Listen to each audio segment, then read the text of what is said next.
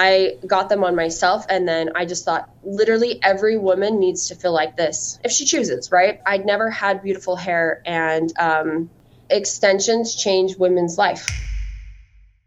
Hello, friends. This is Sal Sal Hair. Hey, this is Dino the Barber. This is Lisa Walker. Hey, I'm Jill Buck. Hi, I'm Naja Aziz, and you're listening to the Hair Game Podcast.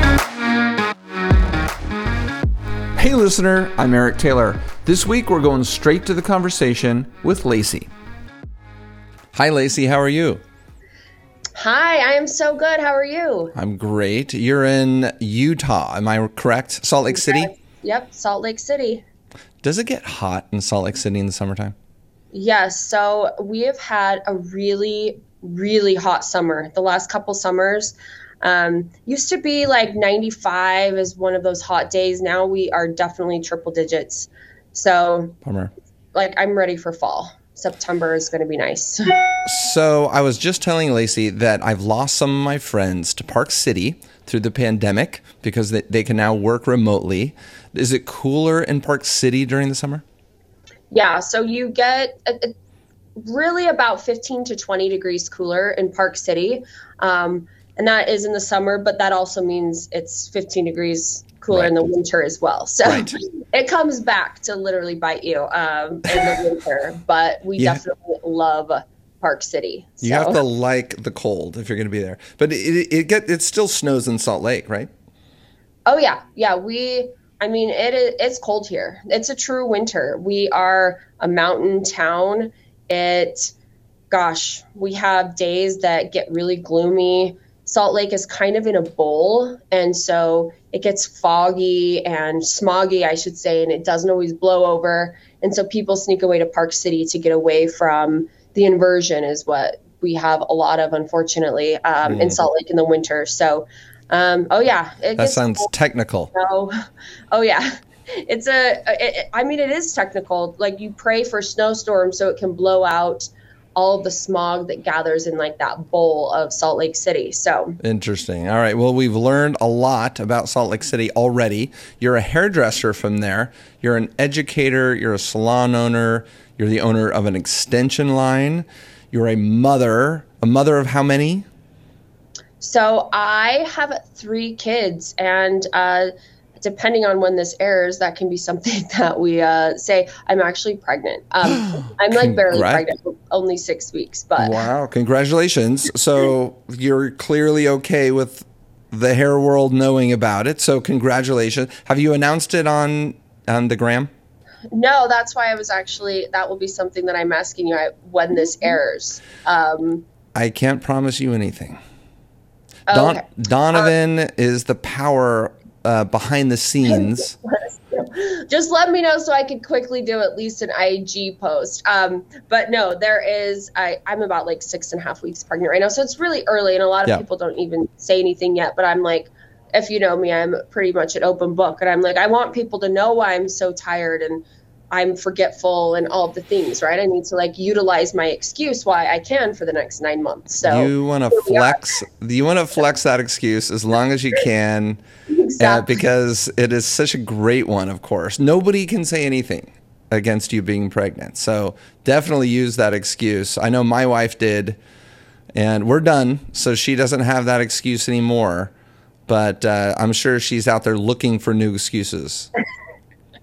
Well, I mean, being a mom is, is one right there, but it is true. My it's so funny. My husband downloaded this. I mean, there's pregnancy tracker apps, and uh, so I have one for the mother, and there are ones for the dad. Which I'm sorry if you didn't have that because it's actually really funny. So it'll be like, "Hey, hey, you idiot! Your wife is seven weeks pregnant today. She's going to be feeling this, this, and this." She's always right, even if she's wrong. She's right. You just watch your back. Anyways, it's super mm-hmm. funny, and I'm mm-hmm. like, you shouldn't you shouldn't even read that to me because I I would have just thought that that was your idea to send me flowers today, right? Anyways, it's just a super funny. Sounds For like it was written.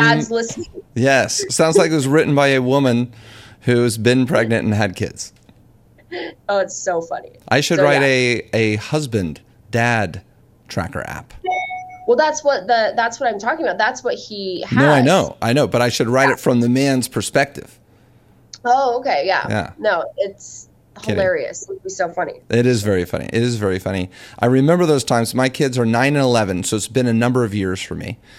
Uh, but I remember it, and it was, you know, I was, I just felt like an idiot most of the time, and I'm always like, uh, you know, it's it's almost like there's a very delicate egg, and I'm trying to not drop the egg, and I'm I never know whether it's going to drop, and I'm always kind of off balance, and yeah, but it all worked out. Exactly. You're you, you made it nine and I made eleven. it. That's Yeah. right. Well, congratulations. That's super exciting. You're going to have a lot of kids. You're going to have more things to do. And you've got this extension line, you've got a salon, you've got all these various things. And um, I, I definitely need to mention that you're a survivor of a brain tumor, which resulted in MS, which you still have. I don't know if you get rid of MS. I, or, Okay, so we're going to talk about that, but not yet because I want to begin with the beginnings. So, first tell us where you're from. Are you from Salt Lake City and how did you make it into the hair industry? Yeah, well, I know there's, you know, to kind of go back to what you said. I just I felt like I wasn't busy enough, so I'm like, I know I should definitely have another kid. Um, yeah, we have a lot going on, um, all very industry related, which is what I love, the hair industry. Um, I am from Utah, but I am from the southern part of the state, a little town called Cedar City. Um, it's about like two hour, two and a half, three hours north of Las Vegas. Um, so I actually went to hair school in that little in that little town, and I I instantly loved it. I was so excited. I loved meeting clients. I loved doing people's hair, and you know, I was actually like, it was really fun because I was really good at it. Like I just and then it made me love it more. I was like, this is so fun. You know, this is 2002. I was putting big chunks in people's hair and just on top of the world, you know, giving everyone the same ugly haircut that everyone got in hair school, you know, and I just loved it. And uh, from there, uh, after hair school, I um, I got a job as an assistant, which I always say, if you can go and be an assistant first, that's like one one little piece of advice that changed my whole career and brought success is learning from people that were way better than me. Even though I thought I was really good from hair school, um, I, w- I really wasn't. I learned so much being an assistant. So I got an assistant position uh, in Las Vegas. So I moved down to the big city from my small town. Right out of school? Um, well, I, I had like a little stint in Salt Lake for five months, but um, then I moved pretty much right out of school down to Las Vegas um, and worked at the Bellagio Hotel. And again, in 2003, and the Bellagio is still a great property, but in 2003, the Bellagio was like the only Fire. It was amazing. hotel. Yeah. So it's like celebrities coming in, dignitaries, princesses, like literally everyone, athletes, you know, it was like, it was super cool. Um, and I just, it was a really cool opportunity. So I, like I said, I was able to assist there. And as luck would have it, they were expanding the salon. And so we needed more stylists. And so I only assisted for like seven months. Um, and then I was on the floor. And I'm like now 20 years old or 19 still. And it was like my boss, she she said to me, she's like, hey, um, the clients that are going to come in here, if they find out you graduated from hair school last year and you're charging 125 for a haircut, they're going to be really upset. So you need to say that you're 25. And I was like, okay, um, this is great. Uh, so you know, people would come in, and everyone was always so nice. And um, I would meet people from all over the world every day, right? Like people are, it's a resort, so they are just coming in to get their blowouts or you know, wedding, a lot of weddings. I did a lot of weddings and a lot of haircuts. And I was a stylist. It was a specialty salon. So you either do styling or color. And I chose styling so I could also still do extensions. Um, anyway, so yeah, it, it was really fun. And I, like I said, I kind of, I probably, you know, it's one of those like fake it till you make it literally. Like I had to lie about my age even um, because, it, you know, the type of high end clientele just was like, and a lot of times they would be like, um, how old are you? And I'm like 24 or, you know, and I'd have to, and then these people would come back and I'm trying to, like, I'm not a liar, but I feel guilty. They'd come back and you know, they'd like invite me to go get drinks or something out. Oh my God, funny. I'm like, and I had a, you know, this is like, I'm like, I have an ID, but it has a different name on it. It's my big sister. Anyways, just like, so, sorry, mom. Uh, but like, you know, it just was like a really funny time. And, but it was really cool. And like, I just had those opportunities. Um, and then I. Okay, so hold on, hold on.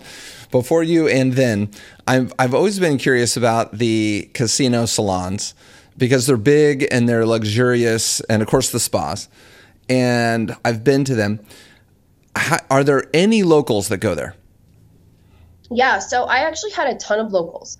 Um, it was interesting because I would have, I, obviously not as many if I lived in one of the suburbs, but a lot of people, like, it's very transient, especially in Las Vegas.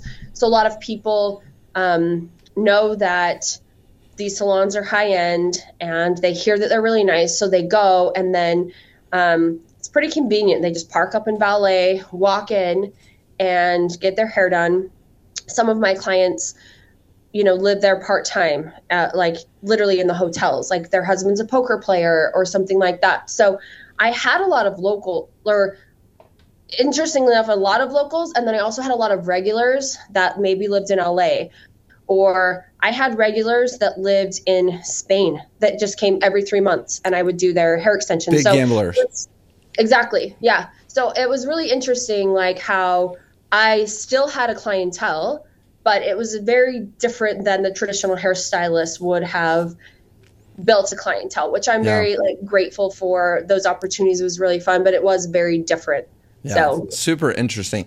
And so in in a in the casino salons is the turnover of beauty professionals more greater more frequent um it's interesting because our again like going and i haven't been in that industry for so long so i don't have the answer of what it is now yeah but there were people that worked there for so long like they started like at the MGM property. So Bellagio is part of the MGM Mirage Corporation. They started at like the Mirage or MGM when it opened a million years ago, and they're like I know some of them that I still keep in touch with are like still there. So they did MGM, went to Mirage, went to Bellagio, went to Aria. You know, they kind of like went to different hotels because also as a as a hairstylist, it's a great job because I you know, at 18, I had 401k, I had full health insurance. So, because you're part of the corporate world. So, it's a good job for people. So, I do think that they do keep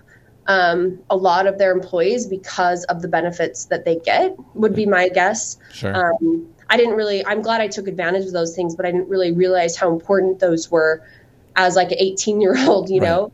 Um, but that is, I think, how they can keep some of their stylists. So, how long were you there?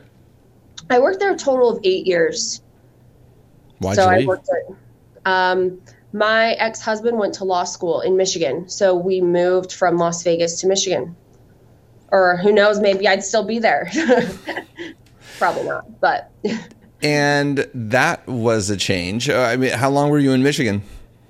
I lived there for three years uh, while he was in law school, and in that time is when I had when we moved there, I had a one year old boy or a one year old, and then I had my second son over in Michigan as well. So totally different life. I um, I did work still in a really cool salon in Grand Rapids, Michigan, and um, had my two little boys and um, and to kind of like backtrack, I actually started um, before I moved to Michigan is when I started my extension business. Oh, um, you yeah. started that early.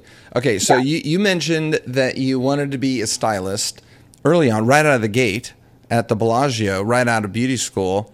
And how did you know so early you wanted to do extensions?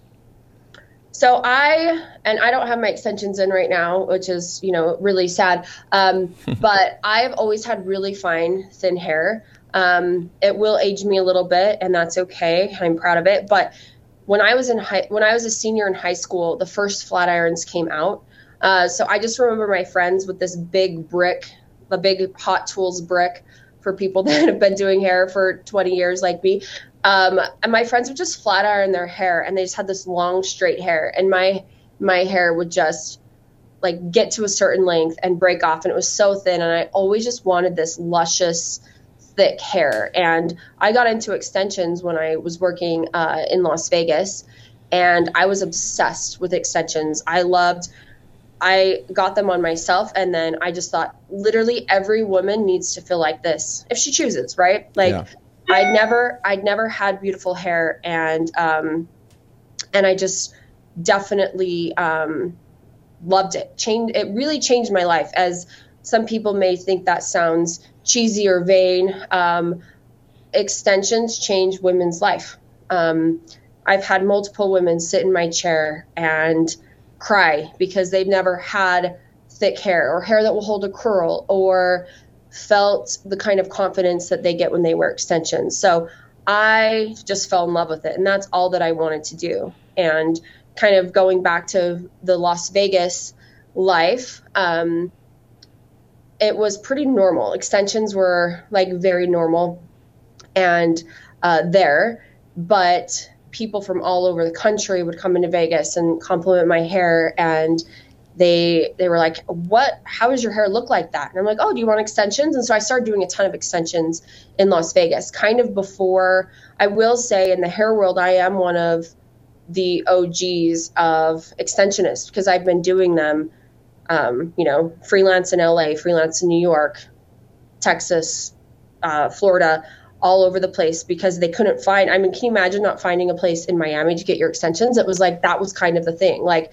they're like i've never even heard of extensions. Can i find someone in miami? Right? So and that was where i'm like i'm going to start training people how to do this and i wanted to start my own brand so i could have i was ordering hair from company a hair from company b and they didn't have the color offerings that i liked um, they didn't have multiple methods and i was doing multiple methods which i still really think it's important to not it's fine if you have one favorite method that you do, but I think it's important to learn as much as you can with extensions. So from there, I just was like, oh, maybe it's easy to start my own company. Um, and it really wasn't, but I still did it. And just for, so for the beginning, it was just for my own use and for my clients because I was so busy. I pretty much started just doing only extensions, specializing in that and um, when in Vegas still. Yes. Wow. Yep. And then I think Laced got a little bit of a slow start too, just because. Laced is your brand for the yes. listeners. Yes, Laced Hair got a, a little bit of a slow start because of that move. You know, we moved to Michigan and wasn't working as much, and you know, my network of people in LA and and Las Vegas was now Grand Rapids, Michigan, in the Midwest with two you know a toddler and a baby. So it was a little yeah. bit different but this magical thing you know this is now 2011 but this magical thing called instagram happened in 2011 never heard of it. Yeah so that is 1000% what i owe my brand recognition my um, the way to get my name out there was Instagram. I just started posting before and after pictures of my work, and people would see them. And well, I live in Virginia. How can I get those extensions? And so from there, I was like, I guess I need a website, you know, because mm-hmm, I was mm-hmm.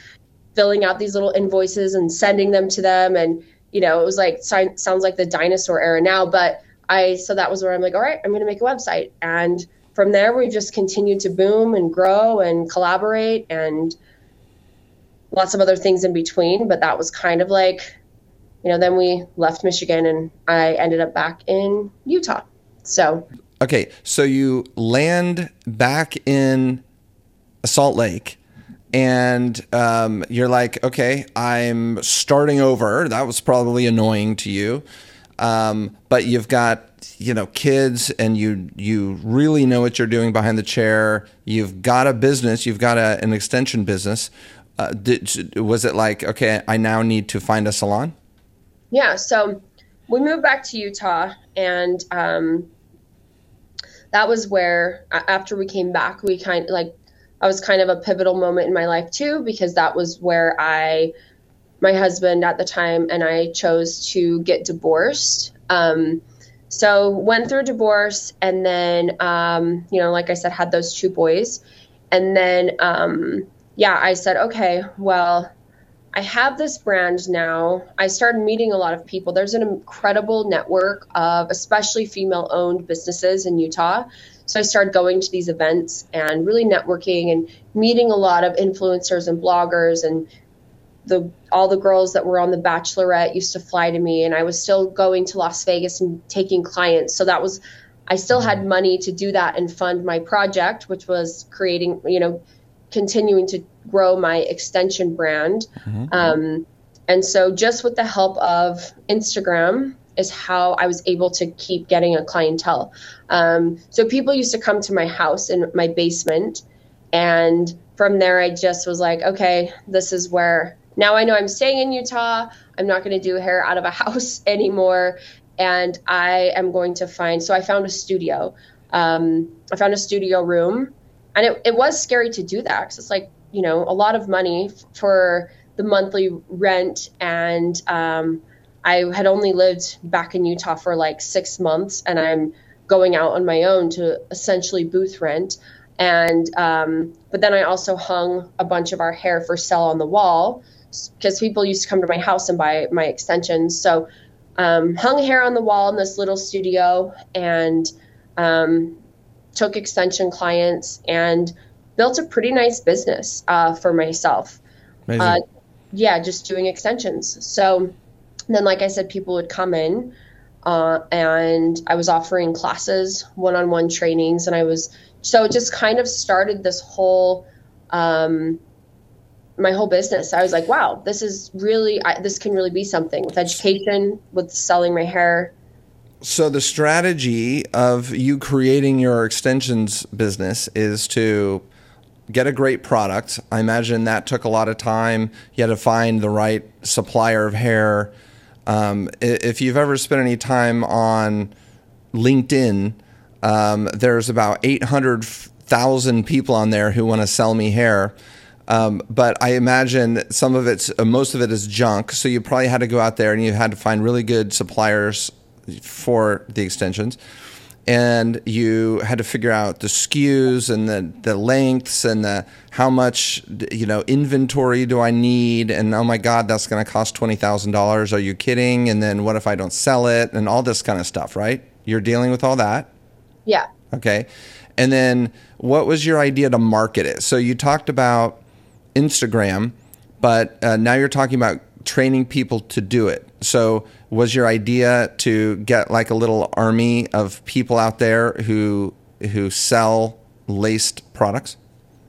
Yeah, so um, kind of like another reason behind it were a lot of like was a lot of people did not know how to properly install extensions. Um, they were trying to watch something on YouTube. There wasn't a a huge extension education, it still really isn't taught in most schools. So I wanted to train people how to do it correctly. And then, of course, the snowball effect of training stylists how to properly install extensions is I would hope that they would, you know, use my brand. So, um, but yeah, I just really wanted, because like I said, extensions in the early 2000s got such a bad rap.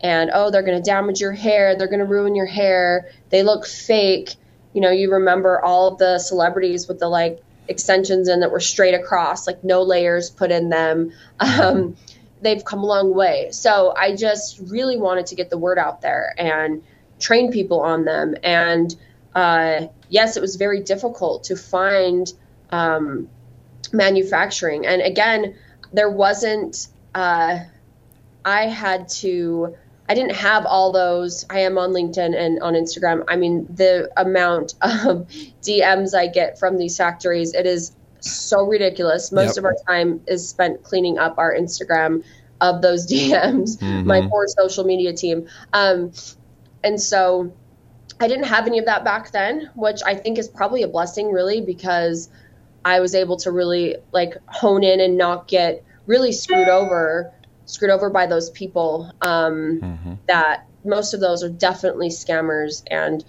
a huge factory that is supplying hair to a big company doesn't need to slide into a DM of a hairstylist that they're going to going to make like a hundred dollars off of. You right. know what I mean? It's like like those are so bad and scary. I feel bad for people. I've heard of a lot of them getting scammed by those.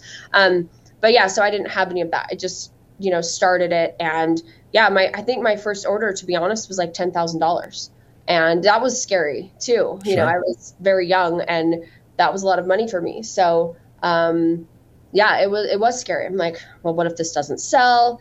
And it did sell and I was able to order, you know, order more and then add more methods. When I first started, I only had keratin extensions and iTip extensions because those were the really big ones um, at the time, and those were uh, were what I was doing most of. So okay, for and for the listeners who don't know, explain those. Briefly. So, keratin bonds are a um, an individual method, meaning they are put in strand by strand. So a full head of keratin bonds, you'll probably have, you know, anywhere from 100 to 150 plus little strands of these bonds all throughout your head. They are applied with heat and they have a keratin coating protection on the adhesive that adheres to your natural hair. Um, and they last for like four to six months. I love keratin bonds they're coming back. They're getting more and more popular again, which makes me so happy because I love how long that they last. They're super awesome. Um, tip is also it looks exactly like keratin, almost exactly like keratin when they're in the hair. The difference is is they're put in with a bead, and the actual hair itself looks like almost like a shoelace tip, and no heat is involved, and you apply them with a bead clamp it in, they stay in. The cool thing about the iTip is after three or so months, you can uh, take them out and reinstall the same hair. So it's a little bit more affordable for the people that are going for that route of the um, of the strand by strand method. Mm-hmm, mm-hmm, mm-hmm. Okay, so you had to figure out the best type of extensions to do, and so what do you sell now? How many different types? Yeah, so now we have the keratin tip, of course. Um, we have tape ins. We also have uh, our we call them interlace tape ins, where most tape has a shiny, uh, kind of like a shiny coating on the top of of the tape itself. And we have another type of tape as well that just looks like hair that goes all the way to the top, so it's a little more invisible. So two types of tape. Um, we have wefts. We have three types of wefts. One of the wefts is machine sewn. The other one is hand tied extensions that are actually uh, made by hand. And then we have kind of a new hybrid, one of the newest wefts uh, that are really popping up everywhere. Uh, they're a hybrid, kind of a mix between machine and hand tied, meaning they're very flat and small, like hand tied extensions, but they can be cut like uh, machine sewn, which is really awesome because hand tied, any hairstylist knows they can't. If you cut the hand tied to customize it to your client's head, it will completely unravel if you cut those strings off. So, um, okay. So for those who are listening who don't know anything about extensions, how how do they even begin? Because that, that there's a lot of different options. Yeah. Well, and we also have clip-ins. Um, uh, like one more. I just keep rambling them off. um, so for stylists that want to learn more about extensions, um, it really the it's such a great opportunity right now just because of how much information is out there.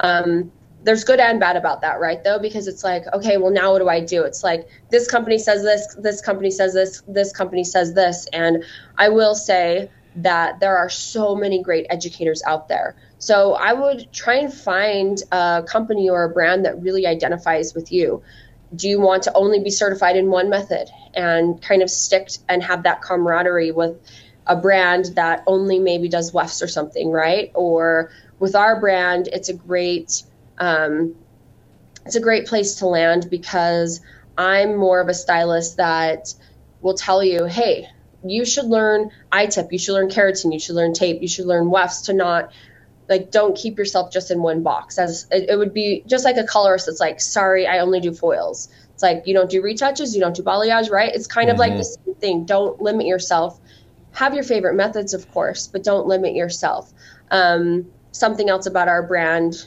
is we have a great give back so we give stylists an opportunity to give back. Once you've completed one of our courses, we can put you on our stylist locator. And if you want to be involved with our Laced Hair Foundation, um, but yeah, we have a give back program, the Laced Hair Foundation. So if you or if you or someone you know is suffering from hair loss, you can nominate them right on our website and we will send you or them hair free of charge.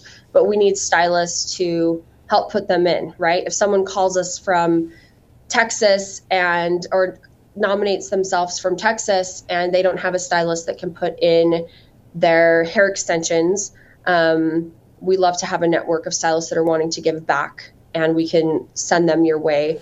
Um, and that's that's super super cool. I read about that on the website. And so, what prompted that? Yeah, so kind of to go back into your intro, where um, you mentioned that I was diagnosed with a brain tumor, which led to an MS diagnosis. Um, Hold on, what year was that? 2015.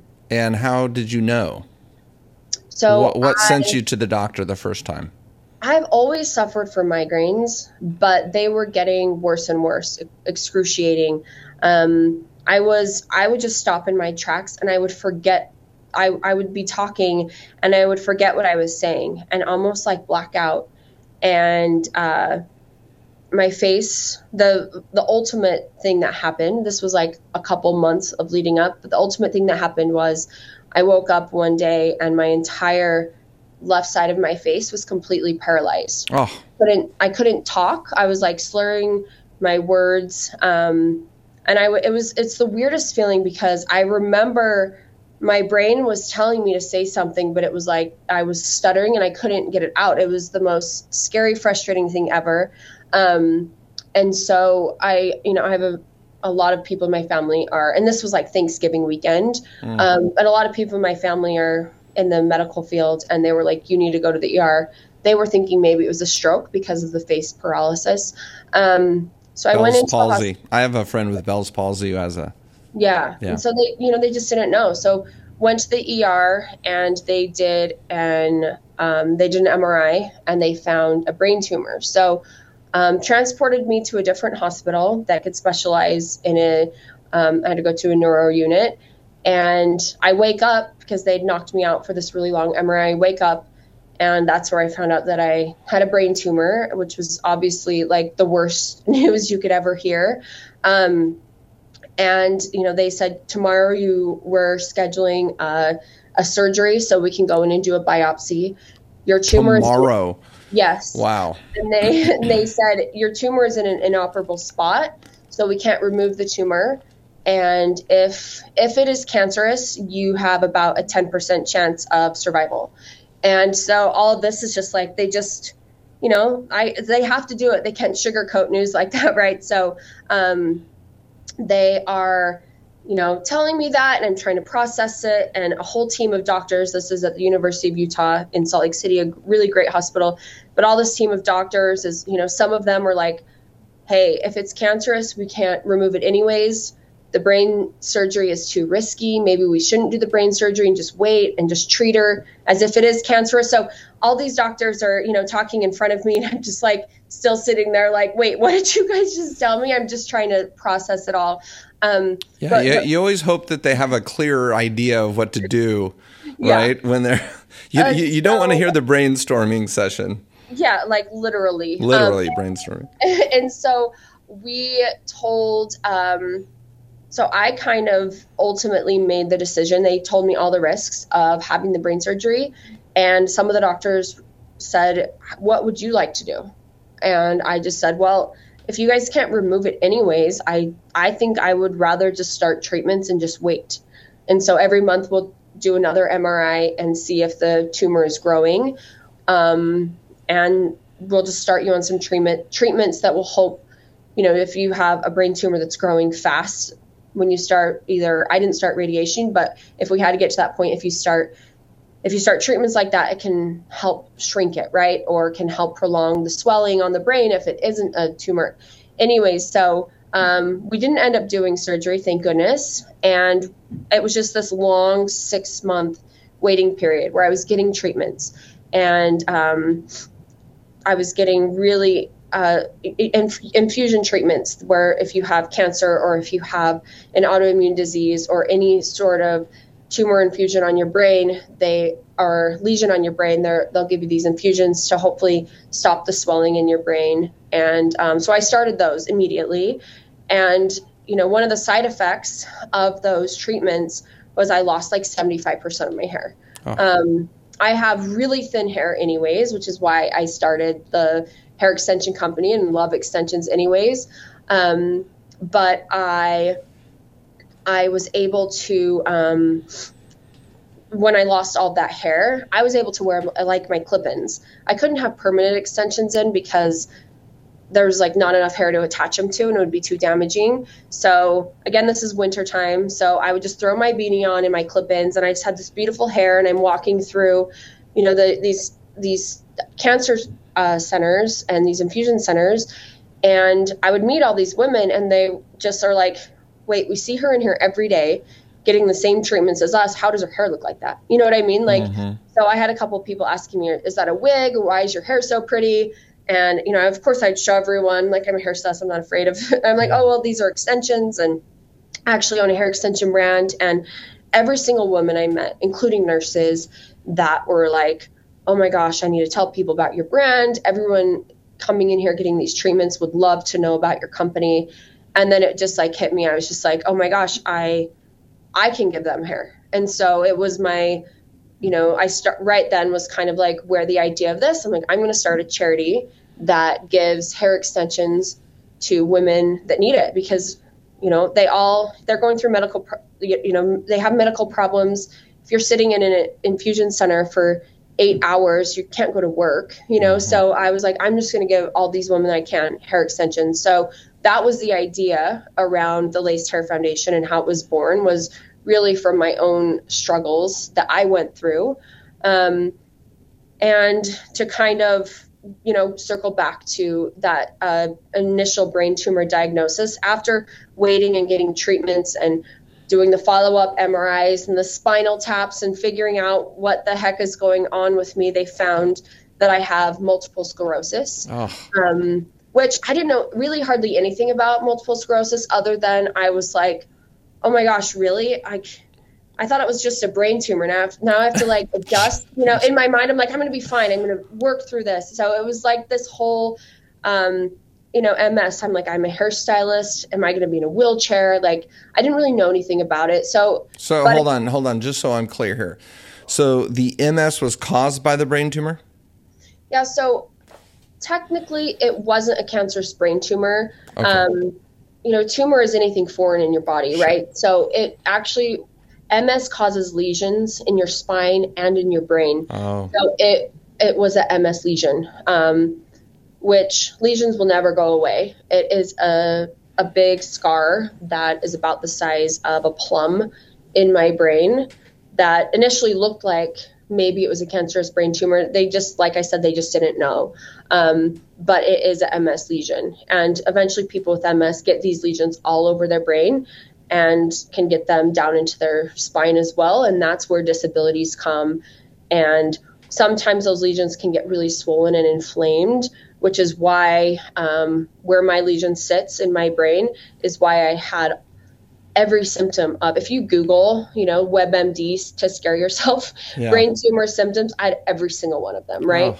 Because it was acting as if you know it was this foreign thing in my brain mm-hmm. and ca- causing those side effects um, and that's how we found out what it was and um, so you didn't know you had ms before no recognizing wow yeah okay. so yeah that was a whole new thing i always say it was like the best, worst news ever.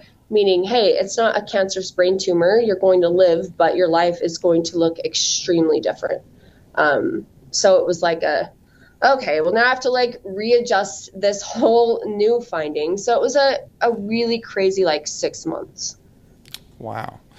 Okay, and at the time you were uh, running your business, obviously the extension business, and you had clients and you were working in the salon. So, did you have? Were you able to continue on that to some degree? Um, during most of my treatments, I was really, really sick because I was having an MS bout. Um, I was bedridden for most of, for probably two months of that time. Um, I couldn't walk. My talking was really off. So I, um, that was kind of the point where I stopped. Sorry, I'll probably cry for a sec. Um, I know all those emotions uh, right now. Um, but um, I wasn't able to take clients anymore. Um, but I was so grateful because I had my business and um, and when I started feeling better, I was able to take some clients back. But my business was still growing, and in running a business, I kind of made the choice that I it was hard. So I'm like, if I have a bad MS day and I have to cancel my books or something, what's going to happen? So that's where I just put my focus on educating and um, and growing my brand, which is my extension company. So, uh, like I said, I being a hairstylist, not being able to like work behind the chair anymore, I was really lucky to have this mm. brand.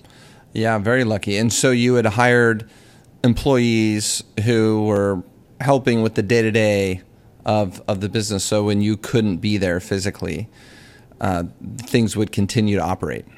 Yeah, I had like a personal assistant that you know she would run my customer service, like emails, and go ship hair out for me. And then I also had a hair assistant that you know she started an awesome time because she I was like, all right, well here's all my clients, um, and then uh, during that time, I actually was building my new salon. So then I was, you know, uh, that's just me. I'm a psycho, and so I built. That's like, insane. Hold on a second. So where did you get that idea? Um, well, it had already started. Um, oh, you started before. Needed, Got it. Yeah. So yeah, I needed a place. Um, like I, I like you, I said, I was in that studio suite, and after I knew it was MS diagnosis, I was like, okay, well, I'm going to start building my salon that I've always wanted to build. I need more space. And my idea was in the back of the salon, we can have kind of like our headquarters where we ship hair. And that can be my office. Then I can take clients if I can. And then I'll have stylists. People can come in and buy hair from our back room there. And it was like 12, you know, the, it's only a 1,200 square foot space. Sure. But, but, but enough to do all that kind of stuff. Yeah. And you could educate and the people could come in, you could retail. Exactly. and okay. Got it. And so you were doing this while you're dealing with this MS. Yeah. Very interesting. Yeah, when I say it like that, I'm like, oh yeah, that was the same time. Um, but yeah, so we opened the salon, and then the crazier thing about when the salon opened during this time, my business was just booming. Extensions were going crazy. I could not keep enough inventory in stock, which people are like, that's a great problem to have. And I'm like, it's not a great problem to have if you want to like sell. Um, so you're I, losing money. That's what it, because it feels like you're losing money, right? And then the customers, if they can't get the extensions from you, they go somewhere else. It's exactly. a bad problem. It's a good yeah, problem, bad problem yeah, I got them super excited about extensions, and then they'd go to one of my competitors, which right. I'm happy for people to get hair, but of course I would love for them to use us. Um, but we outgrew that space. Before construction was done, I knew that the back room that I had created for hair wasn't big enough, so I went. We kept the hair in there, and then we like had to go back. Um, I have a house with an unfinished basement, so we had to like go back into keeping some hair in the unfinished basement. So we built out a warehouse now, um, which is actually where I'm sitting. I have my office here. So we still have that salon that has hair for people to go pick up that are local to Salt Lake, but we have a 3,000 foot warehouse facility out, you know, in the outskirts. We're like right by Amazon, uh, out in um, the outskirts of Salt Lake City. So this is where we now um, warehouse and have a headquarters and have a quite a big facility that is like stacked to the ceiling, just full of hair and our tools and mannequin heads and all the things. So, Very yeah, that cool. was like a crazy three years of not only health, you know, I would say within four years, I'm divorced, brain tumor, started a salon, outgrew the salon, and built a warehouse for our hair. So it was a crazy four years. You're, you're, you're like looking at life and you're like, what, what, you know? Like, Yeah. like come and get me. Yeah, I'll be fine. I'll be Yeah. fine after after that. It's like Throw try to throw something else at me. exactly. That's really unbelievable. Really incredible. Well, good for you. I mean, it's it's that's really spectacular, and it and it seems like you've got things. Um, you've built a nice foundation, and things are running pretty well for you now. What what what is? Why don't you tell me? Why don't you tell us the hardest part Of in, of any of it, all of it, right now? Oh my gosh. Um, hardest part, I think of, you know, I, I'm kind of an accidental CEO of a company. I'm like, hey, I went to her school. Um, but I just think that I love doing everything and just realizing that you just, even though you like doing everything, doesn't mean you can do everything. And just making sure that I can let go of things and hire help when you need the help. And you have to have a team.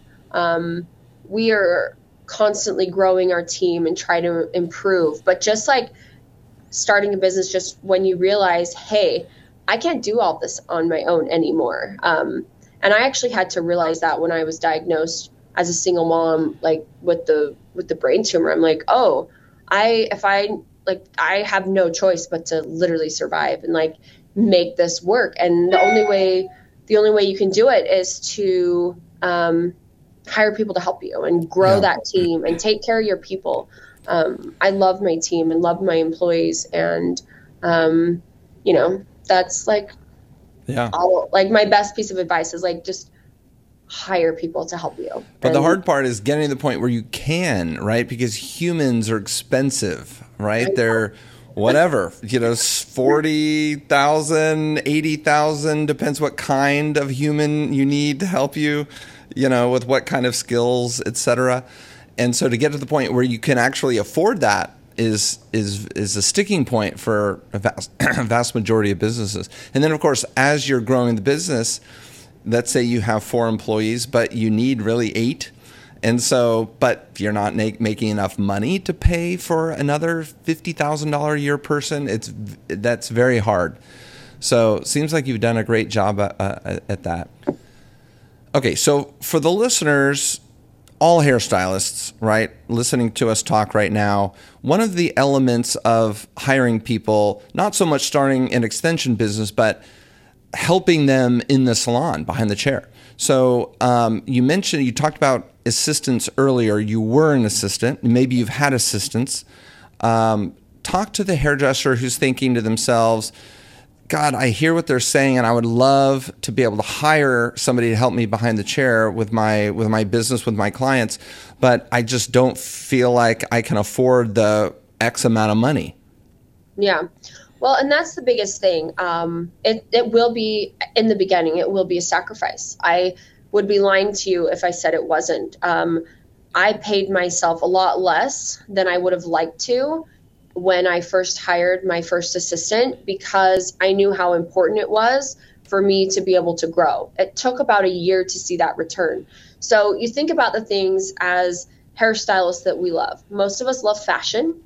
Uh, most of us love our coffee. Most of us love going to cocktail hour with our friends, right? So, like, try and think of ways to, you know, maybe do cocktail hour at someone's house instead of going out for $20 cocktails every single night, right? And that coffee that you're getting at Starbucks every day, you know, $5 a day, sometimes $10 a day if you're getting two, that's literally what like you know something that you'd be paying your assistant and then the final one to go back to fashion um, we all love clothes um, of course but maybe save and have a goal like after i hire my assistant that's when i'm you know when i'm making more because my assistant's helping me make more that's when i'm going to get my new bag or something like that right so um, and i speak uh, with a lot of like entrepreneur groups and i think people are shocked I didn't pay myself from my business for eight years. I only started four years ago taking a paycheck from laced hair extensions.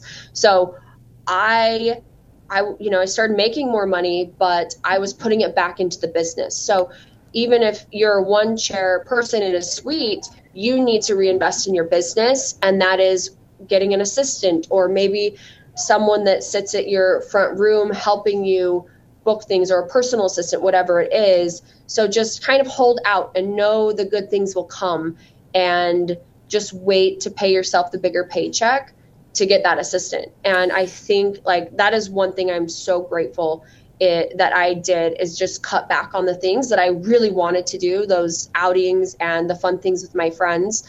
Um, so I could afford to pay an assistant. But it is, I would be lying if I didn't say it was a sacrifice. It's a huge sacrifice in the beginning and it's scary. So you're making money from your clients and you are saving it and plowing it into your extension business, which is the classic way, you know, the bootstrapping is what everybody everyone calls it.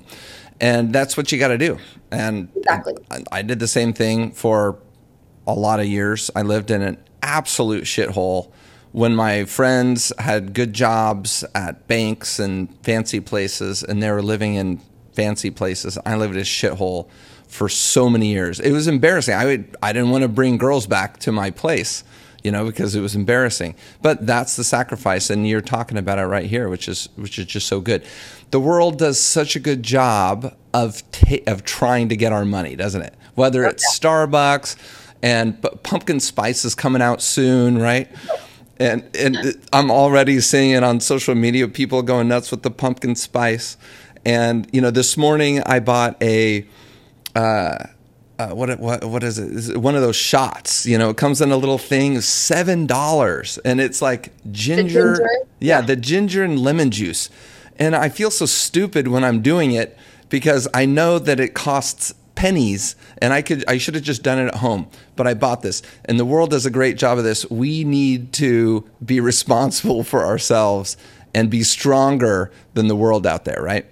Oh exactly. And that is uh, and I, I always say that because you as a hairstylist you are you can make incredible amounts of money. And it's like you can also spend incredible amounts of money, right? So just make sure you're saving some of that, whether it's a for an assistant fund or maybe you want to start your own salon or your own brand of some sort. It's like it is so much better to um, fund it by saving, right? So that's always advice. That great advice, and there is that never changes. D- depending, it, it, does not change once you make over X amount of money. A lot of people try to create arbitrary thresholds, hundred grand or whatever, two hundred grand. And once I make that, then I'll be able to do buy all these things. Like I, I know people who make money that would blow your mind, and they've lost it because they spent it there are ways to spend any amount of money. So be disciplined now.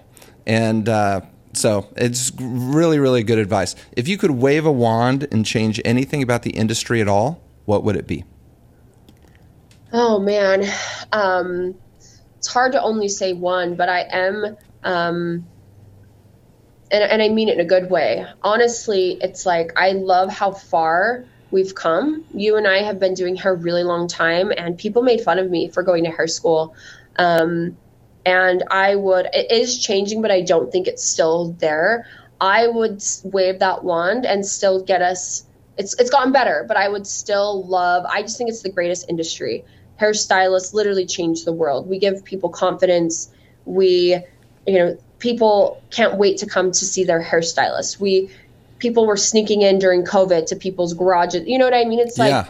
I just want that to keep happening, that we are just getting the recognition we deserve because I think it's been a long time coming and I've seen it for 20 years. And like I said, it's gotten better. Yeah. But I still think, you know, I hate the term, oh, you're just a hairstylist. Oh, you know, it's like, what do you mean just a hairstylist? Like, and it's not even about the money. Everyone's making, you know, really good money now as hairstylists, but it's like, it's more like, there I wish there would still be more respect coming from it, honestly, because sure. I still see an issue with that. I would love to, to change that, and I think it's getting better.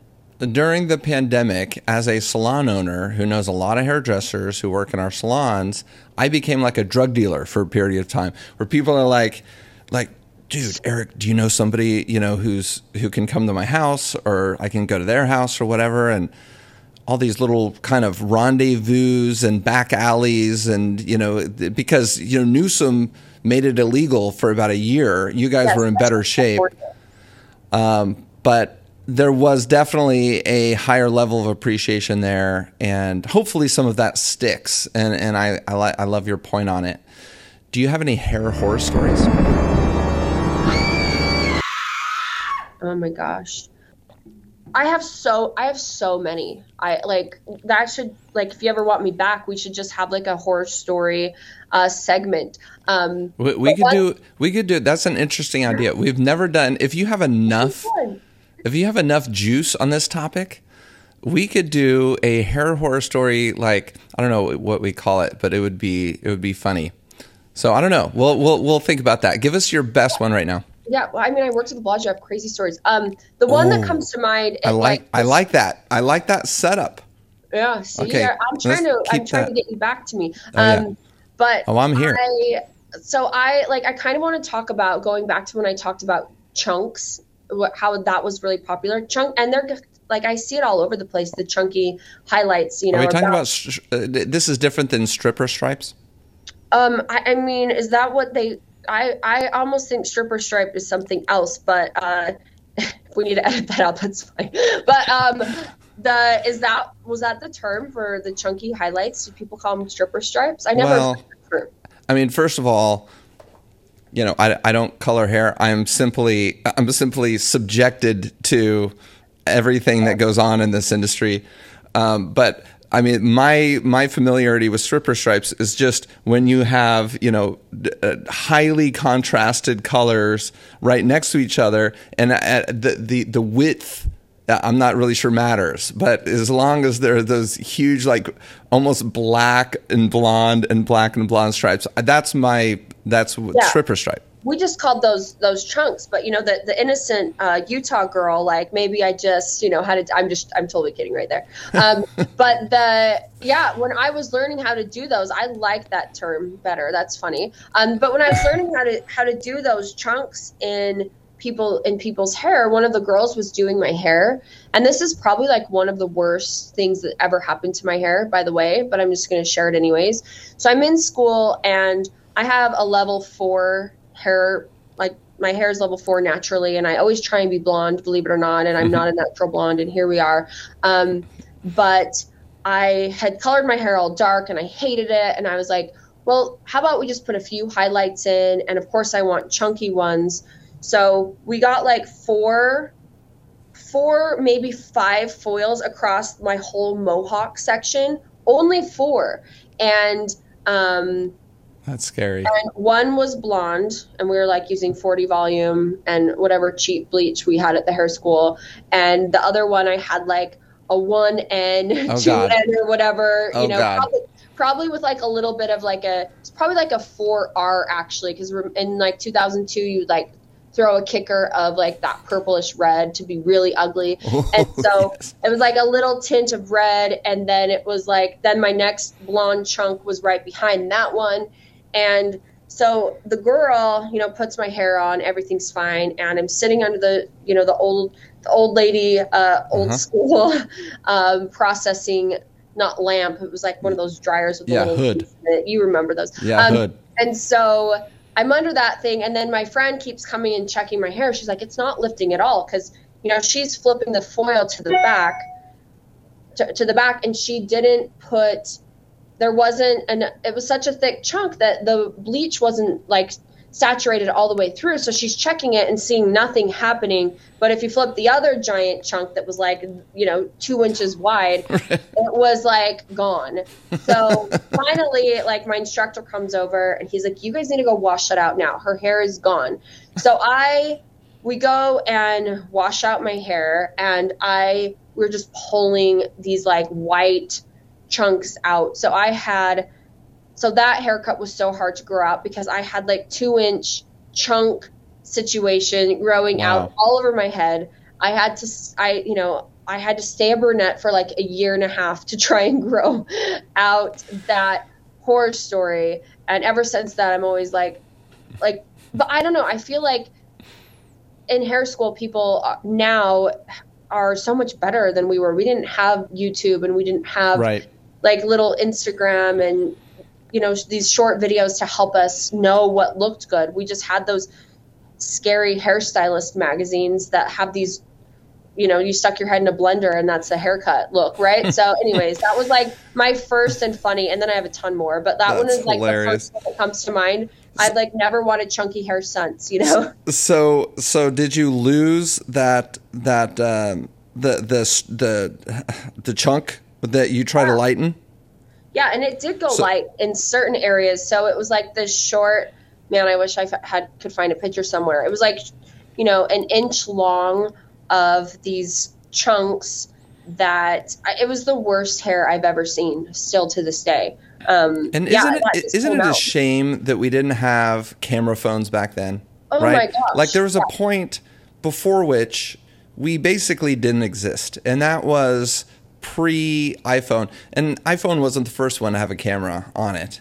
I think the I think the the BlackBerry did. I'm dating myself. They, But no, it did have one. I had one. but we all basically were born after the iPhone. I know. Um, in way in after. terms of history. Any last words for the community? Oh man, I last night we had a hairstylist event local here in Salt Lake and honestly like I'm just always reminded how great hairstylists are. I just love that even though I'm not behind the chair full time, I'm just still so active in the hairstylist world and hairstylists are so fun and we just have we have the best stories because of all the people we get to meet and the lives we get to change and I just love being a part of this community. So I yeah, I'm excited. I got to hang out with you today Me and too. a little bit about it. And yeah, I just I Okay. love love hairstylists. So now that I have you here, I'd like you to commit to coming back to telling us about your best stories from the Bellagio salon. Oh will my you, god. Will you do that? Yes. I have so many. It'll be so fun. I've always wanted to do that on a podcast, like tell some of my, and I may have to leave some of the celebrities um, unnamed, which is fine. Um, I'll tell you, Eric, but um, I, I don't like to always kiss and tell. So Understood. I, um, but mm. I have some good stories. We will bleep them. Donovan will bleep them out, so only I will know because at least my curiosity will be satiated. And then if anybody wants to DM me on the Hair Game Podcast Instagram account, maybe I will d- divulge the names. Perfect. Okay, No, so that's that's what we're gonna do, and it was great seeing you and talking to you, and thank you for sharing your story, and can't wait to talk again. Yes, sounds great. Can't wait. Thanks, Eric. Thank you, Lacy. Bye bye. Hey guys, hope you liked that episode with Lacy. For a chance to win the pod loot, write a review on the Apple Podcast app. The review has to include your exact Instagram handle so you know, so I know who you are. Make sure you're following the Hair Game Podcast and me, Love Eric Taylor, on Instagram, and then I put your name in a bag. On the first episode of every month, I pull a name and announce the winner. You have to be listening to win. You've got two weeks to DM us from when re- we release the episode to claim the Podloot. If you don't win, keep listening because your name stays in the bag. You can win on the very next drawing, which would be December. For complete details, go to salonrepublic.com. Next week's episode will be a surprise. Until then, have a great week.